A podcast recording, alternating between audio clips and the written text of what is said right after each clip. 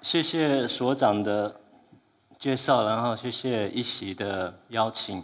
我叫何志生，然后我特别喜欢粉色。我也不知道为什么，就跟我性取向没有什么关系。然后我觉得我心里应该住着一个美少女吧。然后，但粉色代表很多的意思，所以到最后我会跟你们分享。我是一名老师，来自华南理工大学建筑学院，然后也是个设计师。3年前我博士毕业之后，我就毅然回到中国教书，然后3年一直以来没有找到工作，然后我就以这种背包客的形式流浪于中国的各大建筑院校，所以今天我想和你们分享，在这3年流浪旅途当中，我的一些教学体验跟一些非常不正规的、非常不正经的城市研究。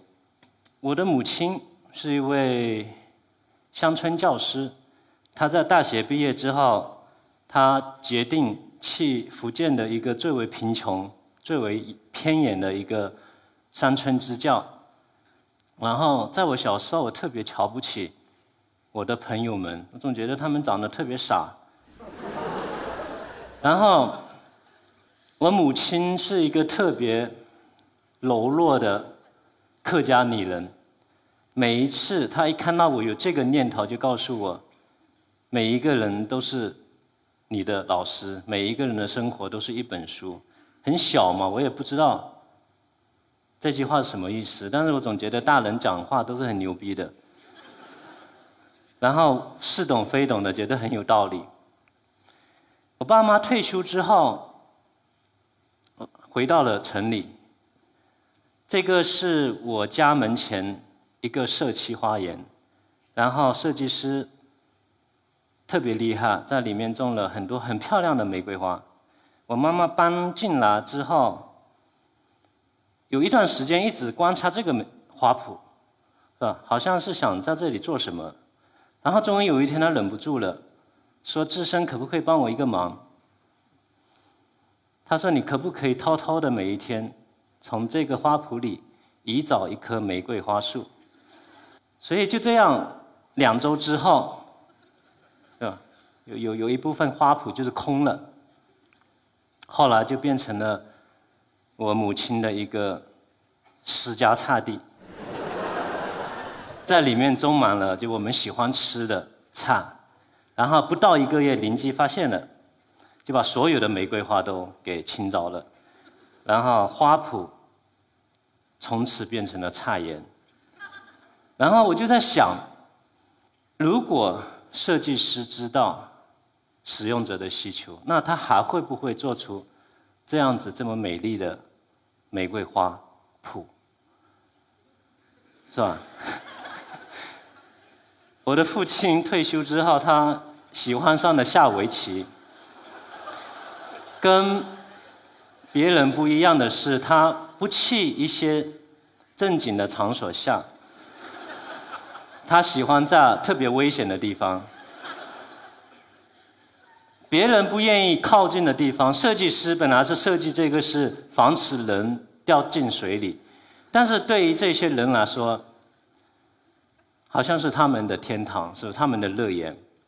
所以在我读建筑之后，我一直在想，我终于有能力去想了，设计和生活之间到底有什么关系？我爸爸妈妈都是非常平凡的不能再平凡的人，是不是？但是他们用自己的智慧颠覆了我们职业设计师做的东西。2010年我开始读博士，建筑学博士。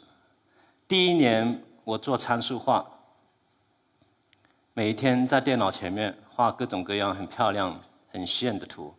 然后有一次机会，我回到福建，去华侨大学拜访一位老师。然后在拜访这个老师的时候，我偶然看到了小贩子用晾衣杆把盒饭传递给围墙后面的学生。我站在那里就惊呆了。这是我们设计师设计的围墙，他们用一根晾衣服的杆就把它给捅破了。所以我那个时候我一直在回想我母亲说的话。 每一个人都是老师，我觉得有一点道理。回到墨尔本之后，我毅然决定，我不再做参数化，我开始做人文。所以我的博士是我用了4年的时间，跟踪了一位在围墙上卖盒饭的小哥。所以这个博士可能放在任何一个地方都是不能毕业的。我非常荣幸，我毕业了。 在这个4年里，我目睹了就这一种平凡的人是怎么用深层的智慧跟草根的策略，去把我们设计师电脑上做的各种各样的图，现实中做的各种各样的空间给颠覆的。在我博士论文汇报的那一天，有一个评委最后问我，他说：“你如何把所学知识带回到中国？” 所以那时候我愣了一下，因为那时候正在申请绿卡，就从来没有想到要回到中国。但我也不好意思说是我不回去，是吧？然后支支吾吾了半天没回答出来。然后毕业之后，博士论文答辩完成之后的1个星期，我就回到了中国。老师有几个老师推荐我到中国。 把我的博士论文分享出来，因为他们觉得你的博士论文有点水分，然后看一看是吧？别人怎么去评价我的博士论文。然后我就非常不经意的在2个月的时间去了20多个高校分享我的博士论文。在这20多个讲座当中，学生问了同样一个问题：为什么要在设计中考虑小贩子这样的群体？那个时候我又懵了。 因为这应该不是老师需要回答的，我觉得这是应该是小时候你的爸爸妈妈教导你的一个价值观，是不是人人平等，是吧？因为是这个问题，我又突然想到了那个评委问我的那一句话：你怎么把你所学的东西带回到中国？所以我决定留下来教书。所以2015年初，我发起了叫一个 mapping 工作坊。 然后我就开始接下来了3年的游牧式的，叫游牧式和流浪一样的教学之旅，从这个学校到另外一个学校，到另外一个学校。3年来，当然很多人说我特别有情怀，但其实3年来我一直在找工作，没找到而已。这个东西就可以，是不是可以让我忙起来啊？这个工作坊是干嘛的？其实很简单，我想。 教学生一个同理心，我觉得现在的孩子几乎已经没有这3个字了。所以在工作坊里，我希望学生可以更多的体察和理解小人物、平民，像我爸爸妈妈那样子的平凡的人群的生活方式，以及他们对日常空间的使用和吸取。我希望我的学生可以成为一个侦探，可以成为一个无时无刻都在观察生活、理解生活、思考生活的。 建筑师，因为今天不讲太多 mapping 哈，我就用很简单的一个，这是中国地图，传统的中国地图，这是广州人眼中的地图，是不是？然后是这个是最恨的是吧？全国压岁地图，你可以看到福建的压岁钱很高啊，2000块钱，是不是？所以是我因为我是福建人，我特别压力特别大，所以 mapping 是什么？ 我用具体一个例子吧，左边是曼哈顿地图，我想很多人已经去过纽约了，所有人都能看懂这个地图，你爸爸妈妈都能看懂，你不要学建筑，你都可以看得懂。右边是什么？是一个穆斯林在曼哈顿生活了20年之后，他把曼哈顿每一个摄像头都标出来了，最后发现3条没有摄像头的路给穆斯林使用。这左边是地图，右边是 mapping。 把看不到的东西挖掘出来，侦探一样。所以这个工作坊很简单，有6个步骤。第一，选择一个目标，这个目标可以是人，可以是狗，可以是物体，越小越好。然后你要跟踪观察这个目标，长时间的。第三，你要把自己变成目标。如果你跟踪研究一条狗，那么你要把自己变成狗。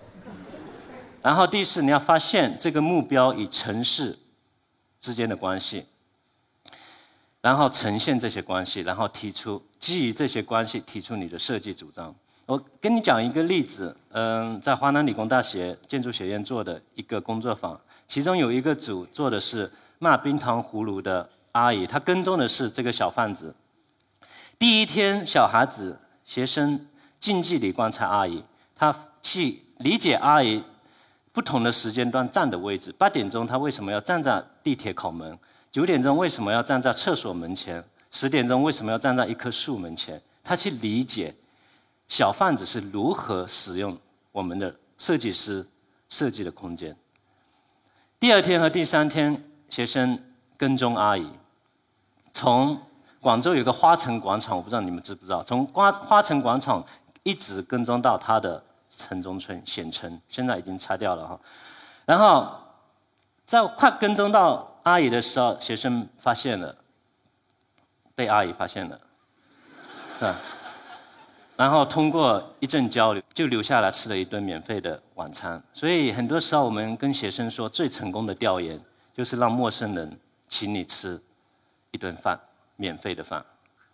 然后第三天在跟踪阿姨的时候，然后发现了城管保安小哥跟阿姨之间的一个对抗，最后阿姨的一根冰糖葫芦杆被没收了，然后阿姨特别难受，坐在那个花圃上。一直没说话。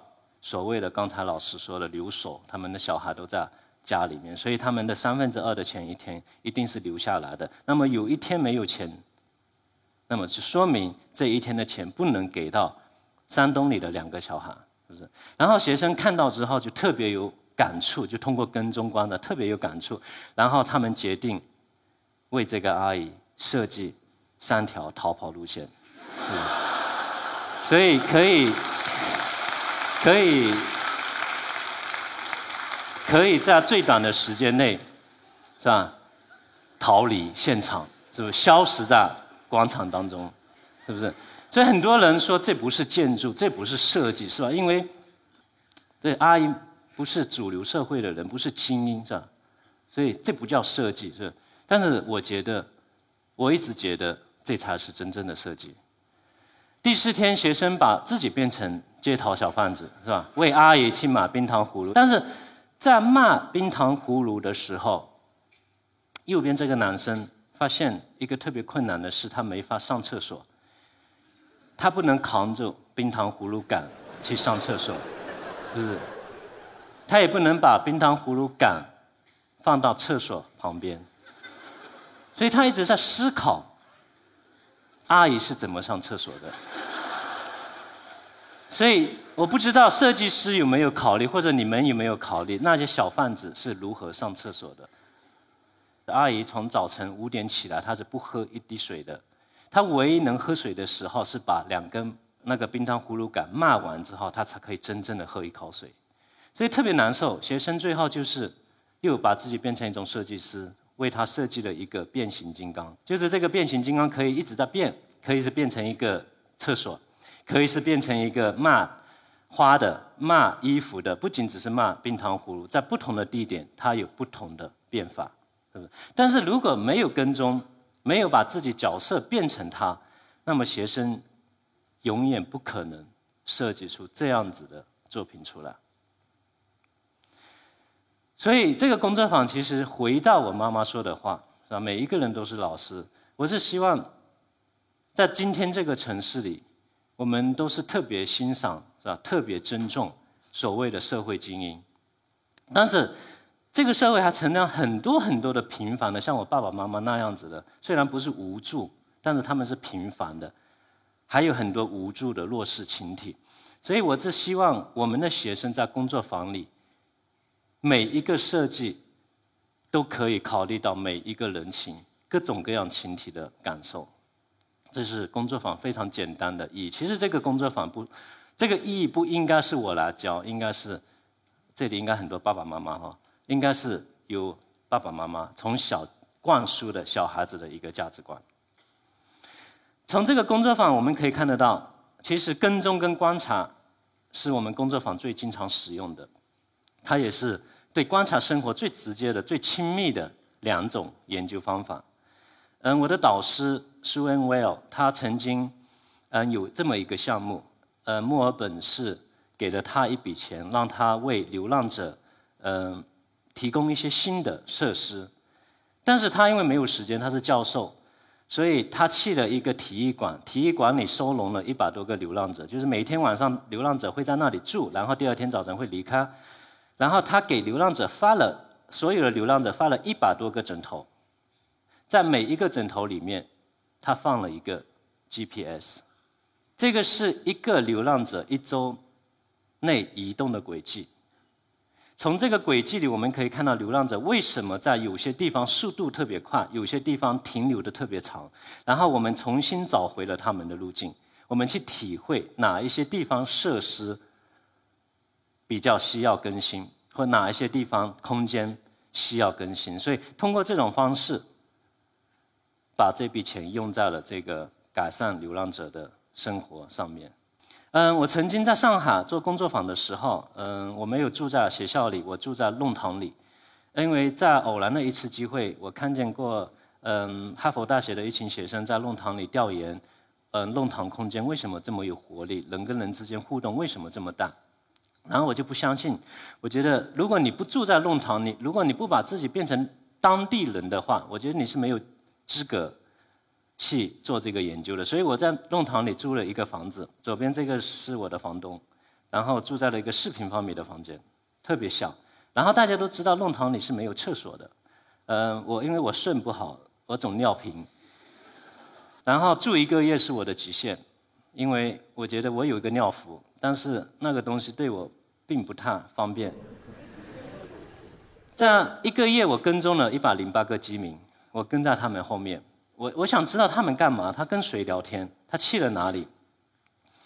然后我把所有的相片放在电脑里，你会发现一个特别好玩的，80%的人的手里都拿着一个尿壶，是不是？其实这个尿壶还有一个故事。其实我住在那个房间的时候，那个房东阿姨一直敲我的门，要不要倒尿啊？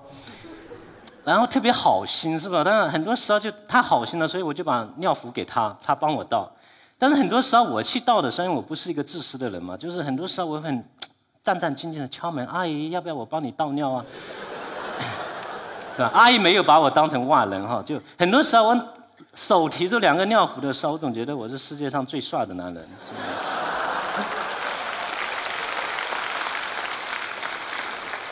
所以。尿壶，几乎每一个人我观察，我定点观察，我站在他们房的门前，我就看着他们。每一个人每4个小时要出来一次一天，就上午一次，下午一次，晚上一次，在外出来一次都超过了20分钟。所以我在想，到底是什么在弄堂里人跟人之间关系这么紧密？尿壶。是不是？是因为尿壶，人必不得已要从室内转移到室外。这么勤快、这么高频率的往外走，人跟人之间发生了什么偶遇、交流、聊天、八卦？是不是？提着尿壶就可以聊天。所以我在想，我在反思今天我们的城市设计、我们的建筑设计、我们的住在那种高大上的豪宅里。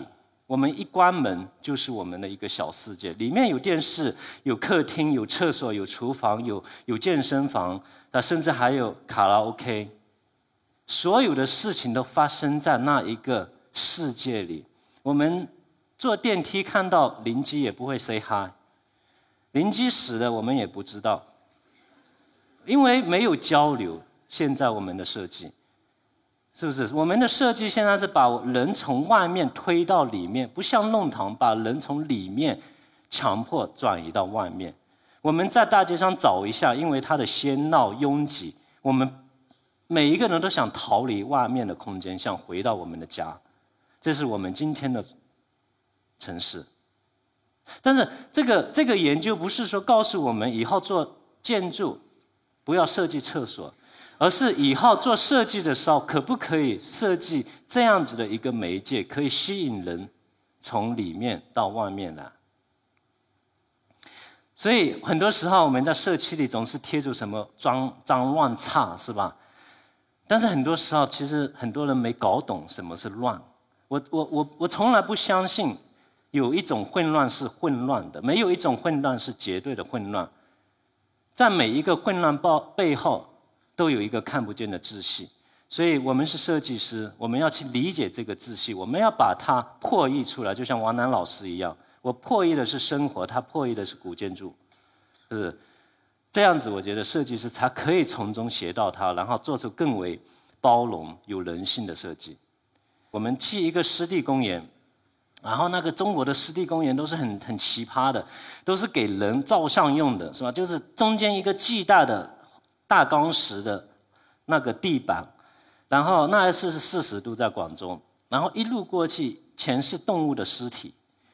什么青蛙、蚯蚓、蜗牛，因为那个跳上去就粘住了，出不来了。然后学生就看到之后就特别有感受，他说：“我可不可以为蜗牛设计一条路？”后面就他们开始他们的研究，用蔬菜汁去研究蜗牛的各种轨道，在各种条件下他们是怎么移动的，去跟踪蜗牛，是不是？然后最后把它所有的路线去叠加，然后去发现一些它的规律。然后为蜗牛设计一个，不能说它，我不是科学哈建筑，是吧？只是说学生有这个心，我就觉得很棒了。然后我们曾经做过另外一个工作坊，在跟华南理工大学，我们去一个广东的一个客家乡村，一个空心村，已经没有人了。我们大学生去做调研的时候，有一组学生特别好玩，他就去厨房了，别人家的厨房，其实已经没人住了。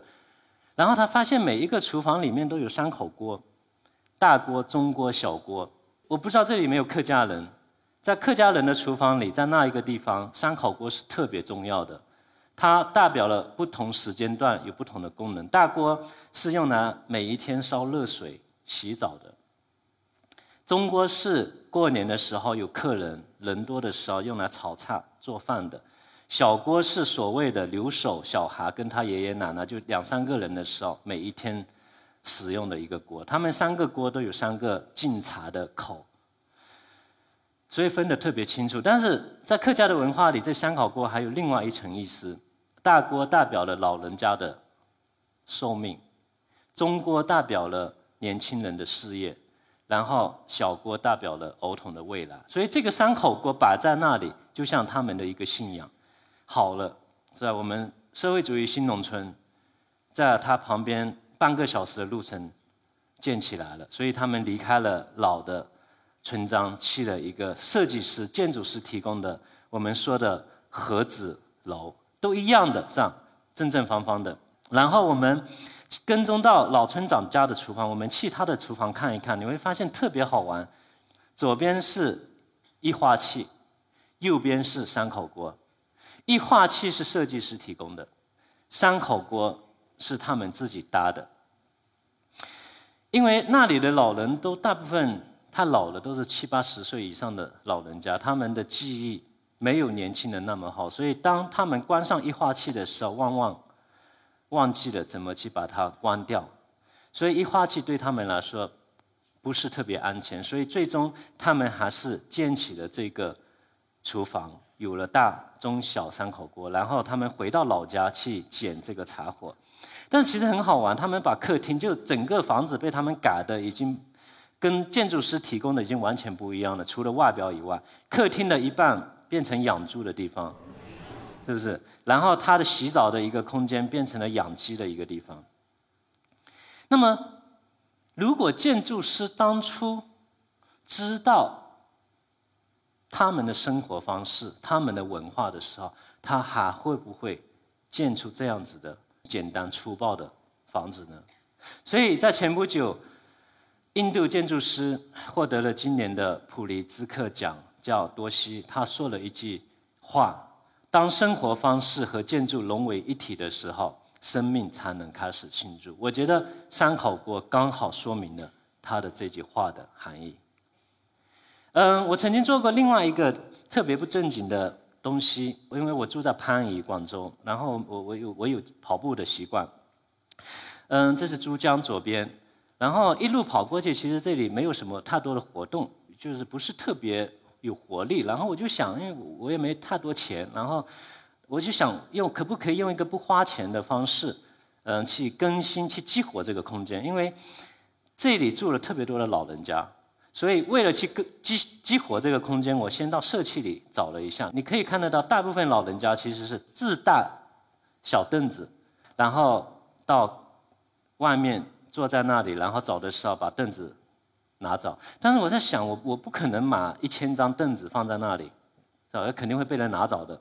然后，其实你可以看得到，很多时候，即使他使用的设计师提供的。 他也对他绝对是非常轻妙的，是吧？把凳子搭在上面，是不是？所以这是我们设计师看了最为难受的一个画面。所以我在想，我可不可以用什么方式给他们提供一些移动的东西？然后我就在想，中国的很多地方都是几米都有一个垃圾箱，然后从来都没有垃圾里面。 为什么没有垃圾？因为旁边有一道江，我们习惯了扔垃圾扔在江里，挺好的哦。所以我在想，能不能把垃圾箱的头盖给敲下来？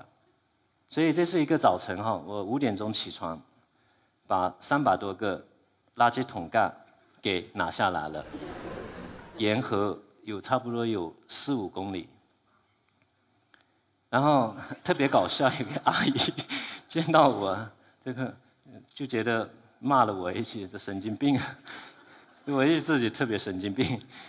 其实我也不知道，就这个东西能不能有什么用，但是我就想试嘛，是吧？就是好奇嘛。然后我真的是每个地方我都用湿纸巾擦了一下，因为我就怕他们不用，是吧？不然这个研究就作废了，是吧？然后特别好玩就。 我去做工作坊了，然后回来看，我就想知道到底发生什么事情了。哎，回来之后我先发现垃圾箱里特别多垃圾，就是没了盖，垃圾多了，是不是？然后更为惊讶的是，万万没有想到的是，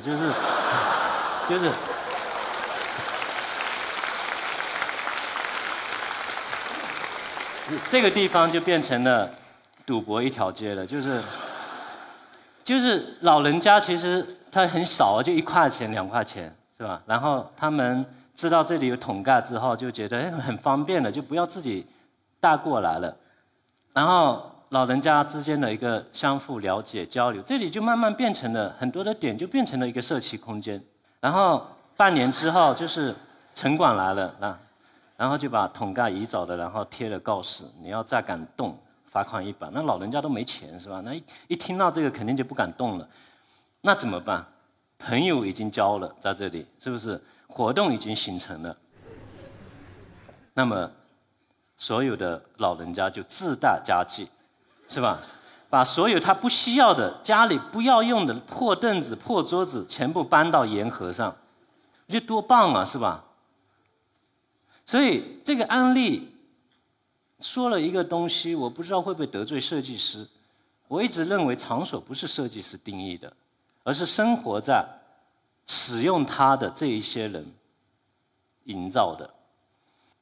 再跟你讲一个故事，其实讲完这个故事可能会更清晰一点。这是建筑界都知道的一个故事，就是一个法国建筑师去非洲，然后一路看过去，看见非洲妇女用这种方式打水，然后用最原始的方式把水背回家，特别难受啊！因为我们设计师都有一种精英、一种上帝、一种超级英雄的情节。 特别想拯救他们，所以去了村子之后，就跟村长说：“我要帮你们每一家每户都设计一个水龙头，让你们在家里就可以洗东西。”第二天，非洲妇女就不干了，上大街游行，反对这个决定。为什么？因为在非洲，妇女在家里的角色，做饭、打扫卫生、照顾孩子，她几乎没有交流。 的权利，他所有的日常的交流、情感的倾诉、对男人的不满、八卦，全都是在水井旁边发生。这是他们唯一的一个情感空间、交流空间。如果把这个空间都给他们剥夺了，那他们的生活肯定就会跟原来不一样的。所以，直到今天为止，我才慢慢读懂我母亲跟我说的话：每一个人的生活，都是一本书。 每一个人都是我的老师。我觉得读建筑学最好的老师不在学校里，最好的老师是在生活中，就是他们的这种智慧生成的策略。其实很多东西是教科书没有办法回答的。我再跟你讲一个，最后有一个小例子。我们在长沙学生跟踪站监理，我们的做调研是分两批，第一天12个小时有一批人，然后白天的一批人12点。 的时候回去睡觉，12点凌晨之后会有另外一批人做调研，因为很多时候有很多的人群在睡觉的之后，我们睡觉之后才去使用我们的城市，但不能说他不是城市的使用者。所以第一天12点的时候，我其实都快睡着了，我接到学生的电话，他说：“老师，你可不可以赶紧下大厅？有一个学生特别难受。” 到了大厅之后，一个男生特别高的男生，他就坐在凳子上不说话，然后看见我之后就开始流眼泪。我特别怕哭的人，然后到底是为什么？然后后面他不说话，这就特别难受，就特别激动。然后另外一个学生就告诉我，他说：“老师，因为我们不能近距离观察站街里，我们是在上面租了一个空间，从上到下去观察。”他说：“我们去观察了站街里一天，我们知道了他一天能赚多少钱，但是我们 不能靠近他，我们并不能为他做任何东西。”他说：“你为什么要让我们做这个作业？”